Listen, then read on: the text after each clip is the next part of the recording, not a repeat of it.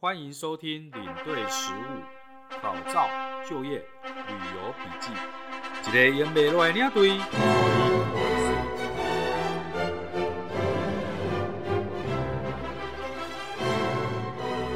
各位小伙伴，大家午安。今天我们要来谈什么呢？今天我们要谈观光资源概要。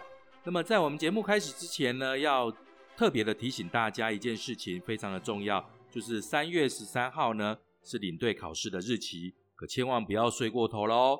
OK，我们今天一样呢，延续上一次的考古题的研究。观光资源概要呢，它包含了世界历史、世界地理，还有观光资源维护的部分。坦白的说，这个题目真的非常的大。那么我们尽我们的所能吧，啊，就是尽我们的能力做到最好，然后一切呢就让上天来决定吧。OK，我们来看第一题。西元一九四一年，台湾人林阿生受台湾殖民政府的征召，前往海南岛。他的身份呢，最可能是下列哪一项？哦，A 少年宫，B 志愿兵，C 义勇队队员，D 军夫。那么因为是受征召，所以第一个少年宫是不会是不对的，志愿军啊也不对，义勇队队员呢也不是啊，因为义勇队队员是一九四二年以后才开始的，是所谓的高沙义勇军。D 军夫，答案是 D 最有可能。好，因为呢，在一九四一年开始，其实从一九三几年开始，三九年左右就有很多的这个台湾人呢，当到这个日本的军队里面呢去当军夫。哦，可能是做后勤的，主要做后勤的。一九四二年以后呢，就开始呢要上了这个舞台，开始参加正式的作战。好，这样了解一下哦。第二题，西元一九九零年代以前呢，台湾海峡两岸关系的演变包括了：一、民间交流；二、军事冲突；三、政治对峙呢三个阶段。这三个阶段依时序排列应该是什么呢？哦。各位应该都知道嘛，一开始一定是军事冲突，所以是二。接下来是什么？政治对峙，三。接下来民间交流，所以是二三一。这个答案是 B。来第三题，名著《孤雏类》呢，描述英国工业革命后社会的状况。这本书的作者应该是谁呢？A. 洪宝德，B. 马克吐温，三格林兄弟，四。狄更生，好，答案就是狄更生。狄更生呢，他在这个写这一这个内容的时候呢，讲述的主要是工业革命产生的社会状况。那么，好，来问题就来了，那个答案 A 的这个洪宝德到底是谁呢？他是十八世纪的一个旅行科学家，他也是一个地理学家，也是一个旅行作家。所以呢，我们现在呢，他在旅行的过程当中呢，发现了无数的物种。好，所以呢，地球的地磁赤道，还有呢，发明等温线的绘制方法，这个都是洪宝德。所以，因为有了它呢，有三百多种植物跟两百多种动物都是以它为命名哦，所以它是非常非常的特别的。来，那第二个答案呢？呃，马克吐温，哥都知道嘛，哈，他是十九世纪的一个作家，他写的就是《汤姆历险记》嘛，好，汤姆沙耶讲的就是在密西西比河岸的发生的一些事情。然后再来，大家最熟悉的西格林兄弟，他写的是什么？写的是白雪公主啊、睡美人啊、灰姑娘啊、青蛙王子哦。这样你了解了吗？OK，来，我们看第四题。日耳曼教士马丁路德批评天主教会于哪一年呢？展开了宗教改革的序幕。好，答案是 C，西元一五一七年。哦，这个。啊，麻烦你呢，一定要记住，真的非常的重要。那他为什么假霸英英没来批评天主教会呢？是因为呢有一个前因，前因就是赎罪券的关系。那这整个其实是一个很重要的历史关键了。但是也从这边开始呢，他在一五一七年这一年呢，他把这个九十五条这个诉说这个教会的一个贪污的状况罪状九十五条，就把它贴在那个教堂的这个门口。所以呢，从这一天开始呢。天主教会呢开始分裂，哦，变成了这个我们现在讲的新教，就是所谓的基督教，从这边开始的。那从这里也另外一个英雄呢也出场了，哪位英雄呢？就是这个古腾堡，哦，西方印刷术的这个印刷厂的第一人。古腾堡呢从这边呢帮他印了什么德语的圣经。以前的圣经呢都是拉丁文，大部分的民众都听不懂。但是呢，马丁路德把它翻译成这个德文，所以呢，借由这个古腾堡的印刷术呢，把这个圣经呢，德文版的圣经呢，在德语的这个地区呢，整个发行出来，也奠定了现代德语的一个基础。好，所以这个很重要哦。OK，第五题，第二次世界大战期间呢，日本占领新加坡后，将新加坡更名为下列哪一个名称？好，答案就是昭南岛。为什么是昭南岛呢？因为这这一年呢，就是昭和年间嘛，对不对？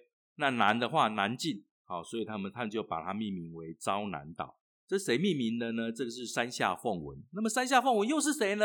号称马来西亚之虎，好，所以是这个日本的一名猛将啊，但是这个日本统治新加坡三年半的时间里面呢，对新加坡人来讲，其实是非常耻辱的一段时间，也促成了。后来他独立的一个契机。好，再来呢，第六题，第二次世界大战以前呢，德国在希特勒主政期间呢，进行许多重要的变革。那么最重要的内容是什么？答案呢是 C，管制私营的企业。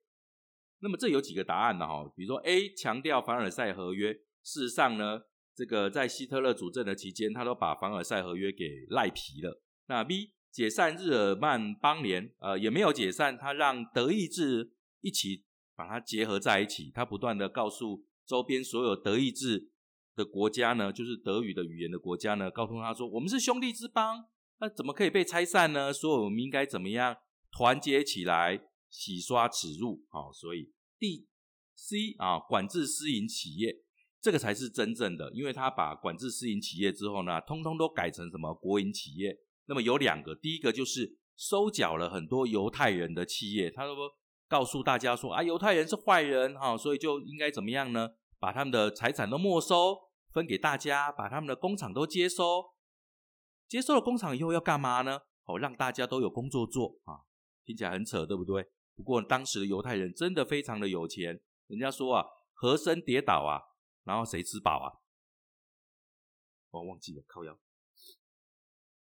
啊，嘉庆吃饱了，希西朗天没有被停。好，好，那么一样呢？犹太人跌倒了，谁吃饱了？希特勒吃饱了。OK，然后第四个答案是推动与共党合作。我告诉各位，希特勒一辈子就是怎么样反共啊，他反共到底，他再怎么恶劣，他都是反共，这很特别哦。好，好，第七题，古埃及统治早期统治的范围可以区分为上埃及跟下埃及两个不同的政权。下埃及的范围大约应该在现在哪一个区域呢？答案是 B，尼罗河三角洲一带。各位小伙伴，如果你对这个没有印象的话呢，事实上它就在目前的开罗再下去一点点，一个叫孟菲斯的地方，这个就是现在的下埃及。好，OK，我们怎么区分上下埃及呢？事实上就是以孟菲斯为这个界限。好，孟菲斯是接近开罗这个地方的。所以，只有尼罗河的上游是上埃及，尼罗河的下游就是下埃及。好，这很简单。来，接下来第八题。十九世纪呢，有个学者以丝路来称呼欧历史上欧亚之间长期存在的陆路贸易路线。那么，这条贸易路线呢，从中国的西安，就是古时候的长安嘛，一直到东地中海。那么，下列何处是丝路的必经之地？哦，答案呢，当然是 B，中亚草原嘛。因为它从这个西安开始呢，一路呢越过了这个呃帕米尔高原，以前叫做葱岭，然后越过中亚五国啊，所以是有中亚的草原会必经之地。那么第一个答案的图尼西亚呢，这不用想了，因为它在北非，白令海峡跟千岛群岛呢，这个在远东地区，所以是根本是不是这个答案哈，这个就用删去法就可以哦，记得。来第九题。罗马教廷受到宗教改革的冲击，好，开始革新教会，对抗新教。下列何者自主传教团体呢？对外宣教，好，这等于是内部呢开始革新了，哈。那么 A 呢是奥古斯丁，B 是方济，C 是罗耀拉，D 是本笃。答案呢是 C 罗耀拉。为什么要特别讲罗耀拉呢？事实上，罗耀拉是谁？罗耀拉就是现在耶稣会的创始人。那么耶稣会也很特别哈，为耶稣会它是一个准军军事的组织。我们在近代里面，比方说呃清代呃有什么郎世宁啊这些人对不对哈？这些人都是耶稣会的成员。在呃罗马教廷里面呢，其实比较活跃对外宣传的这些呢，大概就是耶稣会、方济会哦，还有这个道明会哦，这几个会呢，在世界各地呢到处都比较多。那么很重要的一个就是，呃，耶稣会有三大任务，这三大任务就是第一个要忠于教宗嘛，好，对不对？那第二个就是教育，所以他在各地呢广设学校。第三个件事情就是要宣教，所以他派出了很多的这个传教士，用很刻苦的精神呢，到各地去传递上帝的旨意。这个是耶稣会。那么奥古斯丁是谁呢？圣奥古斯丁呢，是公元四世纪的时候呢，最早的，好，应该很早的一位这个传教士，他写了一本叫《忏悔录》，好，所以是早期的。那么方济呢？呃，圣方济事实上他出生在阿西西，那么。当然呢，在他也是一位清，等于类似清教徒啦，哈，类似清教徒。各位其实带团呢，有机会到呃阿西西去的时候，其实阿西西整个小镇就是以它的大教堂为中心，非常美丽的一个小镇哈。那么里面呢，呃，教堂里面的壁画呢，各式各样的呃显神机的地方呢，都非常的多，而且有专人去导览哦，很适合，其实是很适合去了解这个地方的。那么他们方济会同时也是最早到元朝去传教的，在十二世纪的时候就过去了。然后接下来是本笃，本笃呢，这个是努西亚的本笃，它因为地方不一样嘛，像方济就是阿西西的方济，好，因为有很多人名字一样，所以用地方来区别。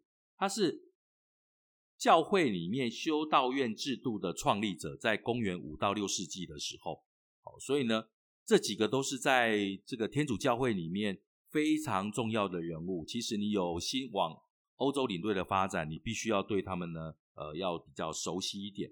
过来呢，就是第十题了。第十题，某位史学家曾指出，罗马帝国的衰亡呢，乃是过度的扩张带来的自然不可避免的结果。那么，这位十八世纪的启蒙时代的英国学家指的是谁呢？好，答案是 D，吉朋。那么为什么是他啊？其实呢，他写了一本书，好，就是这个罗马帝国的这个衰亡史，他在十八世纪的时候写的。那另外几个答案呢？你们看到伯克啊、罗伯森、休谟。那么伯克呢，他是爱尔兰人，他写的是对法国大革命的反思，实事实上是所谓的保守派的一个代表。那么罗伯森。跟休谟他们都是历史学家，哈，所以尤其是罗伯森，他写的是查理五世的统治史。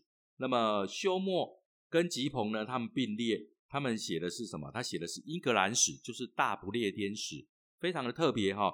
所以，呃，罗伯森、休谟跟吉朋，他们称为苏格兰史学三巨头。这个呢，呃，当然可能比较硬一点，但是他们的著作对后世都有很大的一个影响。甚至对美国的独立战争都有一都有一些影响哦，哈，所以你大概要知道一下。来，第十一题：西元十九世纪初，中南美洲独立运动各地要求独立的时候，争相脱离俄国的统治。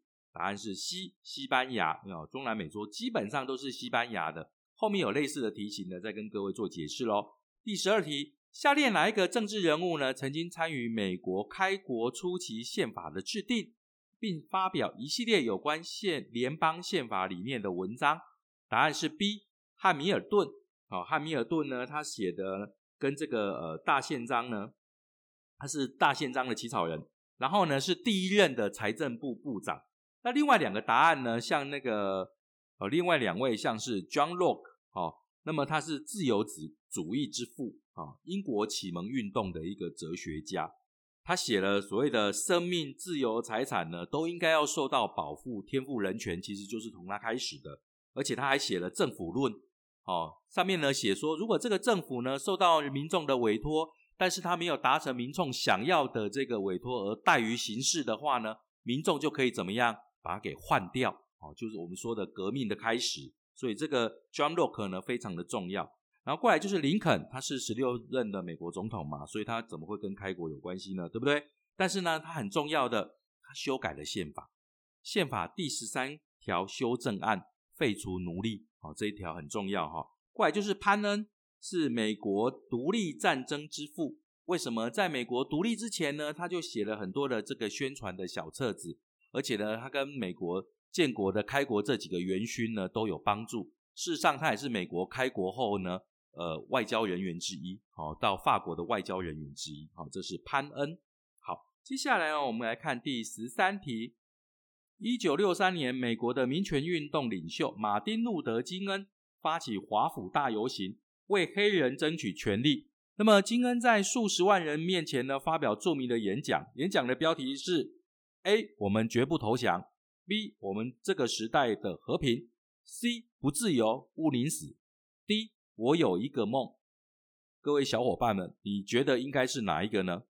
我相信绝大部分的小伙伴都会选 C，不自由，勿宁死。好，哎，错啊，完全不关黑。来，我们先来，答案是 D，我有一个梦。好，我们来先讲 A 哈，我们绝不投降，这是谁谁讲的？我们绝不投降，这个是在二次大战的时候丘吉尔讲的。好，因为要面对纳粹的攻击，他要鼓励大家，所以他讲了我们绝不投降。那么 B 呢？我们这个时代的和平，OK？丘吉尔之前的首相叫做张伯伦，那张伯伦呢，就是所谓啊，卖怕啦，咱来用讲的啦，就是这种的，对不对？啊，所以。都不要打仗，打仗会死人的，哈，就是那个我们所谓的绥靖主义的原元老叫张伯伦。那实际上在历史上的评价呢，张伯伦其实并不差哦，可是民众对他都很不爽，哦，因为他没有遏制纳粹侵犯其他国家的野心，哦，所以这是欧洲绥靖政策的开始呢，就是谁？就是这个呃张伯伦，好，OK，他演讲的题目就是我们这个时代的和平嘛，好。好，那不自由无宁死是从哪里来的呢？还不自由无宁死就更好玩了。这个是呢，美国独立战争的时候，美国独立战争的时候呢，维吉尼亚州的这些人呢，正在教堂里面想说，到底要不要参战？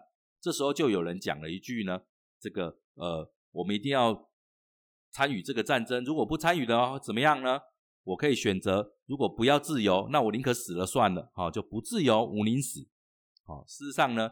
他真正英英文的原文是说，如果没有自由，就取走我的生命啊。那么中文的翻译呢，很厉害，就写不自由勿宁死。结果大家都记住了。那小伙伴对这四个清楚了吗？好，都知道它的来处。其实呢，这个范围真的很大了哈，各位真的很辛苦，但是没有办法，我们得一个一个来解决。好，来我们来看第十四题喽。一九六七年，美国青年为了表达反战的思想，成立抵抗组织。他们鼓励呢青年将征兵卡呢交还兵役机关，宁愿被法律的制裁呢，也拒绝被征召服役。那他们反对的是哪一场战争呢？哦，答案是越战啊，其他都不用讲了，因为只有越战最惨嘛，对不对？好，而且在一九六七年，OK，十五题，美国建国后采行的政治学。学理制定呢法宪法，其实最重要的精神是什么？其实答案呢很简单，就是权力制衡。它有几个答案呢？我们来看一下。A. 责任内阁，不可能，美国是总统制嘛，不是内阁制。好，那 C. 神权立国，这个卢伯科联，对不对？D. 中央集权，哎，也不可能啊，它也没有中央集权啊，各联邦政府有各自的一个权限。我们举个例子好了，最近德州不是都停电吗？哦，中央政府管不到，为什么？因为德州的电力组织是他们联邦那个，他们德州这个州自己处理的，中央插不上手，哦，所以中央只能看着他们呢挨饿受冻，大概就这样。好，来第十六题，南美洲的最大国家巴西使用葡萄牙语，那么与南美洲各国的语言不同，主要的原因是什么呢？答案是 A。一四九四年，教宗协调该地归还葡萄牙人经营。B. 拿破仑战争期间，法军占领此地，禁止西班牙语。C. 该地脱离西班牙独立，选择葡萄牙为为国语。D. 二次大战之后，联合国托管委员会办理公投之结果。答案是 A. 一四九四年的时候呢，教宗协调该地归还葡萄牙人呢经营。好，也不是归他经营呐，事实上是他早就占领了。好，就是呃，西班牙人占了一边，然后葡萄牙人占了一边。好，然后到最后呢，这个他们协调会议的时候，就以南北极画一条线，就是南到北画一条线。好，那么我们现在的这个呃西巴西这一这一头就属于这个葡萄牙人，那巴西相反的那一头呢就属于西班牙管理，所以你就会发现说，巴西这么大讲的居然是葡萄牙语，那剩下呢从墨西哥以南、中美洲、南美洲全部讲的都是西班牙语，因为这都是西班牙的殖民地。好，这样了解喽。OK，我们来看第十七题。西元前六世纪，一个强权兴起了，不断的向外扩张，并且征服了埃及等地。这个强权是 A. 波斯帝国，B. 马其顿王国，C. 罗马帝国，D. 土耳其帝国。来，这四个帝国都有关系。答案是 A. 波斯帝国。为什么？因为它是最早的世界强权。西元前六世纪的时候呢，从现在的伊朗这边呢，他们开始呢扩张，哦，那么伊朗就是波斯啦，哈，以它为中心，慢慢的兼并了旁边的小国家，不断的越来越扩大。第一任的这个呃统治者叫居鲁士，好，他不但统一了国家，他也进军了中亚。然后之后的冈比西斯呢，占领了埃及。后来大家很熟悉的这个大流士呢，就去凌虐这个印度，好。那我们看那个三百壮士啊，嚯，会打开龙做筹用黑不温泉关之役，对不对？那是谁去打的？薛西斯去打的。打希腊的时候呢，灰头土脸。从这时候开始呢，这个帝国就开始慢慢的衰退了。衰退到最后被谁呢？被马其顿的亚历山大帝给灭亡了。好，所以第二个帝国出来了哦。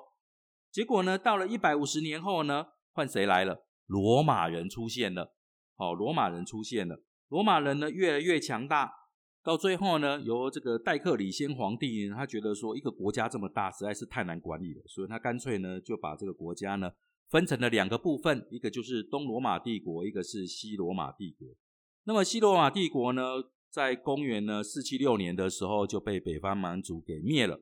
但是东罗马帝国呢，因为占有所谓的君士坦丁堡，就是现在土耳其的那个伊斯坦堡嘛。那么在这个地方，它一直活到了公元一千四百五十三年的时候，才被灭掉，被的奥图曼土耳其呢给灭掉。那么在这中间呢，还产生了阿拉伯帝国，但是阿拉伯帝国呢，也很快的就被这个蒙古的铁骑呢，在十二世纪的左右呢，就把它给灭掉了。整个这些都结束了之后，哎，土耳其人才爬起来。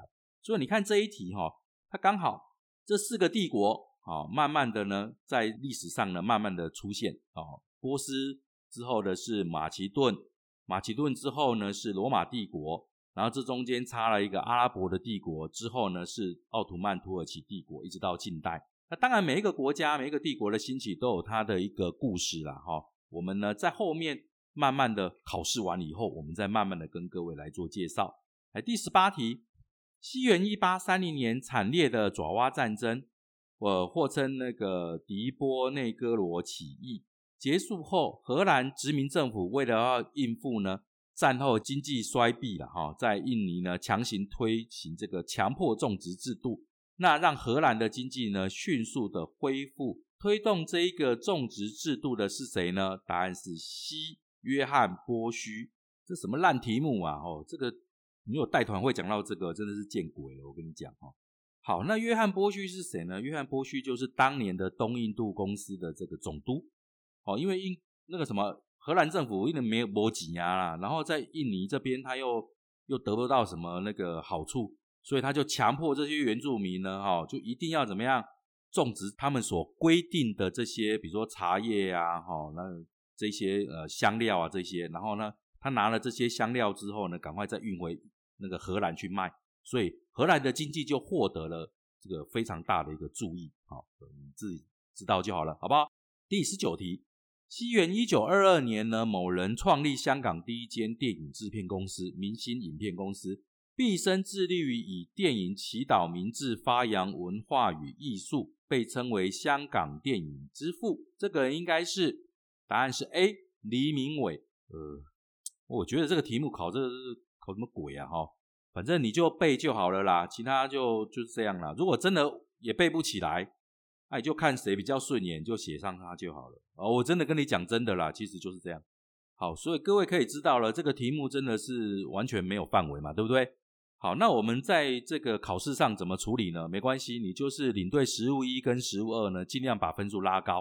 然后这个呢，讲句难听点，哎，鬼的后啊，然后这样平均起来，你分数才能够过。好，记得千万要记得，因为范围实在太大了，其实你很难准备。好，还有一点真的很重要。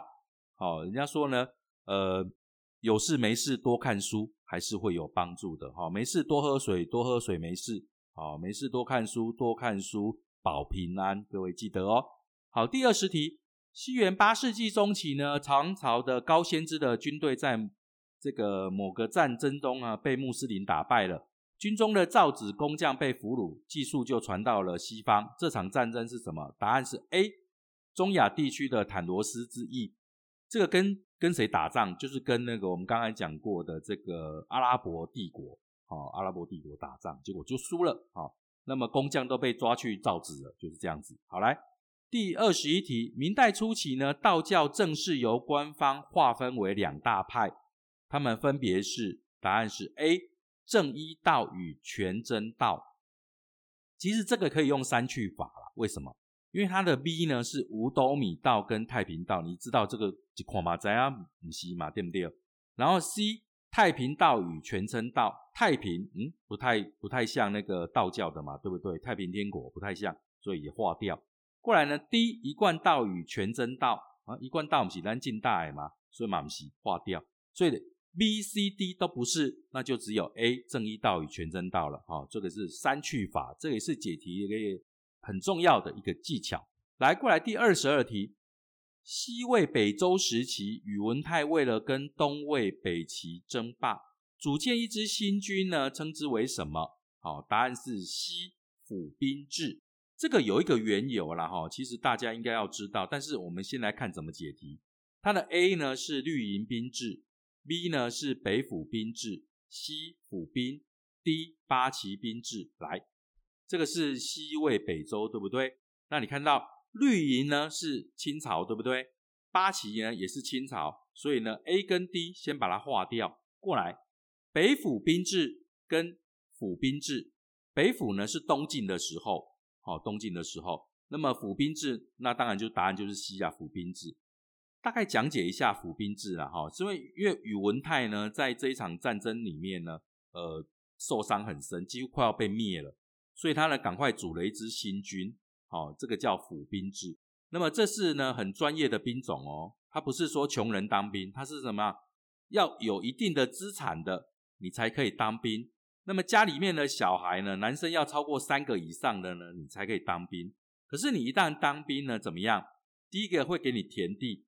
第二个呢，家里面的这一些杂七杂八的税呢都免了，所以呢就让当地的人呢，府兵这个地方的人呢，就赶快都去怎么样去服兵役？为什么这样就可以省掉很多的税啊？因为这样训练了一支很专业的兵种。哦，那么其实府兵制后来呢，这个制度呢也后来一直往在唐朝的时候也非常的流行了。好，那么最后当然因为崩坏了嘛，因为大家都把田卖给了那个有钱人。那有钱人的田越来越多啊，结果这个没有办法达到平均平均地权的一个地步了，等于是这样，所以就没了。这个答案呢就是 C 府兵制。来，我们看二十三题哦，这个是高中高一的地理了。好，好望角位于南非的西南端，其附近海域呢终年狂风巨浪而航行困难。在大航海时代呢，被葡萄牙航海家迪亚士称为风暴角。由好望角的位置判断，海象恶劣，除了受洋流的影响之外，还与该地区呢居哪一个行星风带有关？哦，答案呢是 A 西风。哦，我们知道那个，你看一下那个高一的地理好了啦，哈。那么我们这个行星的风带呢，它它有分，它有极地的，还有这个呃西风，还有所谓的东南信风。那北部的话还有东北信风，然后极地，所以呢它是有分分别的啦，哈，我觉得建议你先去看一下。好，那么第二十四题，这题问题真的还蛮大的，好，那么不不在于答案本身，是本身题目就有一点问题。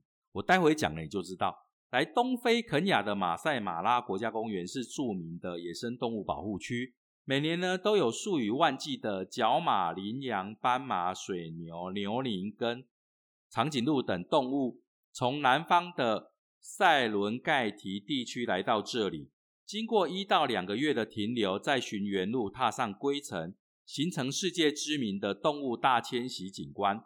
动物大迁徙的景观跟下列何者关系最密切？答案是 C，行星风带的记忆。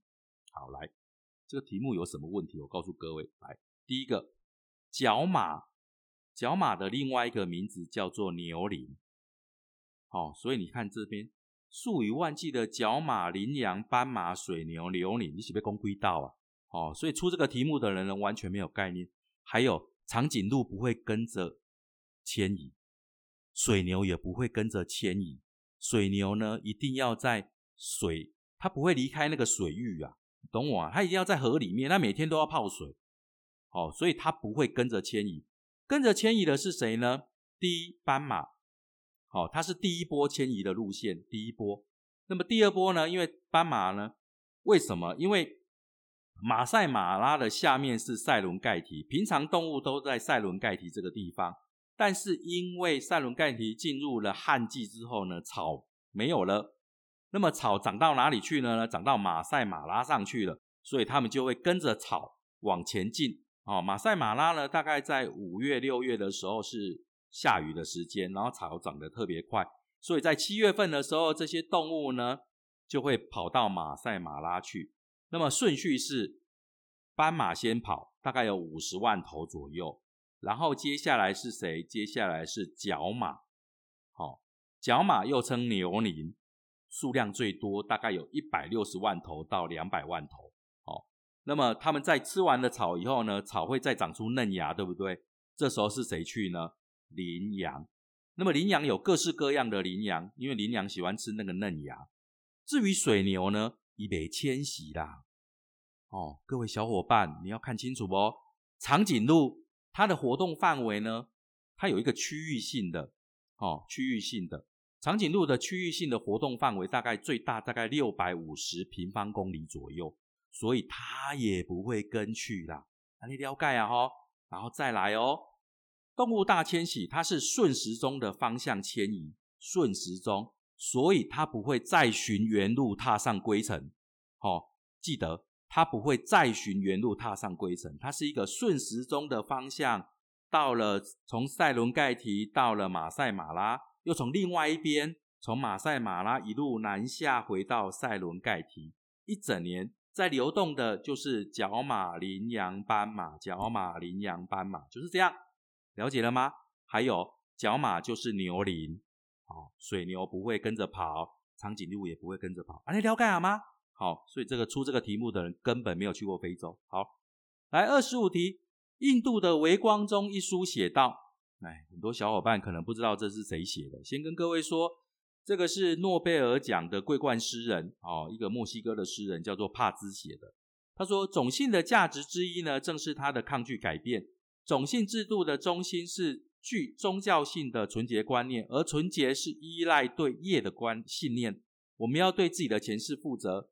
种姓制度受到哪一个宗教的影响，而在印度社会中更加根深蒂固？答案是 B，印度教。所以这一题呀，你只要看后面就好，前面都是废话。哦，前面都是废话，就是种姓是种姓制度是受到哪一个宗教的影响？答案是印度教。哦，不可能是耆那教啊、锡克教跟佛教。为什么这三个在印度都属于小众市场啊？好，主要还是以印度教。那么印度的种姓制度呢？这边也必须要介绍一下，让小伙伴知道，它事实上呢分为四个四个等级哦，就是婆罗门、刹帝利、吠舍跟首陀罗。那首陀罗以外的是什么？贱民。哦，首陀罗就是劳力劳力劳动者啦，已经是劳动者了。有人连人都排不上的呢，叫做贱民。那事实上是这样。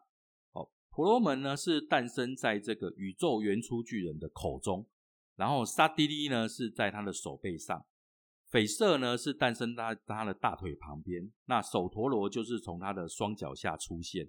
那这四个等级呢，事实上代表的，我刚才讲过有不同的嘛。哦，婆罗门就是祭司嘛。那刹帝利的话呢，是这个王公贵族一类的。那匪舍就是农民或是商人。那么首陀罗就是奴仆。可是实际上呢，我们在印度，我们都会发现说，还有所谓的贱民，对不对？贱民就是不可以接触的人民。哦，他就在脚的以下，哦，脚的以下。所以这个是。呃，当然现在已经废除了这个种姓制度了，可是实际上呢，在他们的社会里面，还是有这样的一个根深蒂固的。我记得我带团到印度去的时候，我们的那个导游啊，他实际上他就是萨迪利，他是贵族。那我就问他说：“那你会不会去娶一个贱民来这个呃地位的女生来结婚？”他说：“基本上是不会的。萨迪利呢，只会找萨蒂利。”哦，就是正常，他不会跨越那个阶级制度啦。虽然已经废除了，哦，法律明文规定的废除了，但实际上呢，他们心中还是还有分别的。OK，好，来，我们再看下一题，二十六题。东南亚呢为东西往来的十字路口，也是海上丝路必经之处。在帆船贸易的时代，每年的五到九月，来自印度或阿拉伯的商女呢，她会顺风扬帆嘛，那中国客商就回去了。那么，所以呢，它吹送的风主要是下列何者？答案是 D，好，因为是季风嘛，西南季风，好，刚好这样子吹，所以呢，中国的回去，阿拉伯的过来。来，第二十七题，曼谷市中心的四面佛是泰国居民信仰中的神祇梵天，常吸引台湾、中国呢、港澳等地的旅客前往膜拜。那么这一神祇显示泰国信仰是深受下列何国的影响？好，就刚刚讲过的。B 印度啊，当然是它，因为它也是佛教的发源地。来，接下来呢，我们看二十八题。好，第二十八题，下列叙述四个世界遗产呢位于同一个国家，那么请判断其最可能的是哪一个国家？这里呢有四个题组啊，四个题组就是甲、乙、丙、丁。那我把它讲出来，你大概可以猜出是哪一个国家了。哈，甲的描述是。此地发现包括远古巨人啊、猿人跟直立人等化石。那么乙呢，由五处水稻梯田跟神庙组成。那水神庙是当地最重要的信仰中心，大概呢建立的时间呢可追溯至九世纪。丙呢，境内有火山跟大面积的雨林，包括了犀牛等地的的在内的五十七种稀有的动植物。那么丁呢？它是由三十多座岛屿组成，多为疏林草原景观，主要保护呢科摩多巨蜥以及多样的海洋生物。你觉得这个世界文化遗产呢是位于哪一个国家？小伙伴，你觉得呢？好，答案其实很明显的，因为有什么科摩多巨蜥，那么这只有在印尼有啊，对不对？哦，所以答案就是 B，印尼。好，二十九题。下列澳洲的野生动物中，哪些是呃欧洲白人殖民的时候由外地引进来的？好，那么答案是很简单啦，其实一狗、二骆驼、三兔子、四袋鼠、五无尾熊。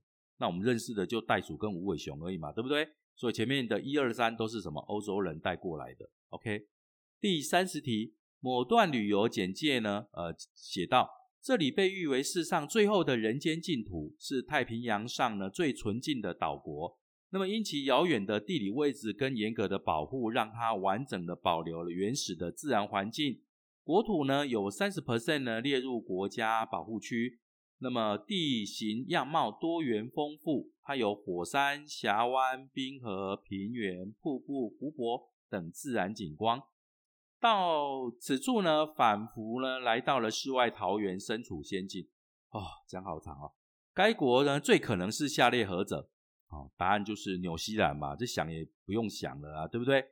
那第一个答案是冰岛，冰岛没有什么，冰岛没有这些呃什么很漂亮的这个呃多样化嘛，冰岛都是固定的一个生态环生态环境啊。哦，那帛琉呢？帛琉呢？它呃，没有所谓的峡湾，哦，没有火山，啊，那么马尔蒂夫呢？呃，对，没有瀑布，它只有岛屿啊，所以答案就是西纽西兰。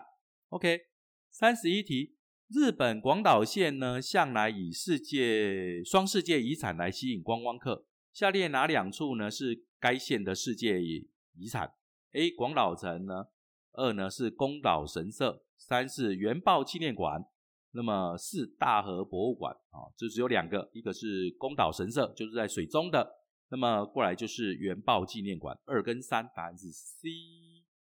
来三十二题啊，日本国土南北狭长，许多的地理现象发生的时序呢，会随着纬度高低而呈现南北渐次变化。下列五种地理现象呢？哪些现象开始的时间是由南向北发生？一、梅雨；二、樱花开花；三、枫叶变红；四、初雪；五、水稻收割。好，由南向北。一、梅雨；二、樱花开花是由南向北；三、枫叶变红呢是由北向南，对不对？下那个温度变化嘛，所以四、初雪是由北向南。水稻收割呢是由南向北，所以答案是一二五。好，答案一二五是 B。三十三题，你看不到那个图啦，哈，大概我形容一下。好，下图是位于日本山口县的秋芳洞，当地称为百美米的地形景观，构成此地形的岩层最可能为下列何者？哦，它就是呃一个一个像这个小脸盆一样，哦，一个一个像小脸盆一样，都成白色的，哦，都成白色的。这个是石灰岩，世世界上有很多类似这样的一个环境，好，比方说土耳其也有，好，那基本上都是石灰岩所构成的。拿过来呢是三十四题，下列下文为旅行社某行程的注意事项，好，一采粮票制，每个每家餐厅的菜色跟菜量都有限，当场没有办法变更菜色或菜量。二行程皆由政府核备。欲调整或取消，则由当地办理人员决定。三、禁止携带专业摄影机跟长焦照的长焦的照相机、高倍望远镜，然后可携带常规的摄影机、照相机跟手提电脑。四、携带手机跟三 C 产品入境要申报，但没有电信跟网络讯号。五、旅游期间要听从导游的安排，勿擅自脱队行动，不允许拍照处，请勿拍照。六。该国国民呢，非常的敬仰领袖，民族自尊心强，勿对政府政策品头论足。该行程最可能是前往哪里？这个应该眼睛闭着都知道了哈。答案 A 平壤，现在只有北韩才这样子嘛。哦，那个每一个团里面呢，除了导游之外，还会派一个呃美其名保护你的人。好，来三十五题。达尔文在下列哪一个岛上因观察到不同的小鸟的这个喙各有不同的长度，所以而得到有关生物演化的启示？好，那么达尔文呢搭乘小猎犬号，哦，有去到哪里？加拉巴哥群岛，哦，加拉巴哥群岛，所以答案是 D，哦，答案 D。那实际上呢，达尔文在这边呢有一个谬误啦，哈，就是他并不是。观察到，他是观察到不同的小鸟，但是后来确认其实都是相同的小鸟，只是因为它所身处的岛的生活环境不一样，所以它的鸟喙的这个长度呢、厚薄呢就不一样。哦，这个事实上有一本书，各位可以去看啊，《雀喙之谜》哦，你可以去参考一下。一个领队不光是只有看历史的书，呃，市场上有什么样的书，你都要想办法去看。好，好，第三十六题。北美洲的森林呢，呃，资源丰富。该州的森林分布呢，以下列何地最为最多了？哈，答案是西西太平洋的这个太平洋沿岸。这个带过美国团大概都必须有个概念，因为这边水汽呢最丰富。好，来第三十七题，从自然环境跟历史背景的角度来判断，中美洲种植最普遍的经济作物为何？好，答案应该是很咖啡，哦，那没有问题嘛？还有就是香蕉了，好，所以答案是 C，好，直接就背起来就可以了。来，再来三十八题，欧洲各地的观光业相当的发达，那么哪一个地区的日照充足、文化遗产众多，可以吸引游客的，是吸引游客的主要卖点？A. 东欧，B. 西欧，C. 南欧，D. 北欧。你看日照充足，那就是南欧啦，对不对？答案是 C。三十九题。地中海呢，因半岛或岛屿分隔而拥有许多的海域。那么，哪一个海域的大小岛屿星罗棋布，而有多岛海的称呼？在地中海哦。哦，答案当然是 A 呀，爱琴海。哦，当然在爱琴，爱琴海的岛屿最多了。来，过来就是四十题，北欧斯堪的纳维亚半岛位于北极圈附近，纬度极高，但是冬温呢却比其他的那个地区高。沿岸的冬天呢，呃，不结冰。此一个事实跟下列哪一个因素关系最密切？这种呢，麻烦你在地理上你必须要知道，只有跟洋流有关系，所以答案就是 A 哦。那么台湾也有洋流经过，台湾有青潮跟黑潮，对不对？这个身为海洋的高速公路，它会带来非常多的这个第一个，除了这个温暖之外呢，还有带来很多的微生物，吸引大量的鱼群，所以台湾呢其实也是得天独厚。来四十一题呢，末日种子库为现代的粮食诺亚方舟，保存两百多万种全球的农作物种子。为确保发生气候变化、自然灾害、核子战争等灾难的时候，人们还可以重新播种、种植谷物。所以，种子库建在海拔一百三十公尺高的地方呢，即使冰原融化、海平面上升七公尺，也不会威胁到种子的安全。种子库呢，会在洞岩的最深处，利用天然环境将种子保存在低于冰点的环境，不耗电力。考虑种子的保存跟运送条件，是种子库最有可能在哪一个纬线附近？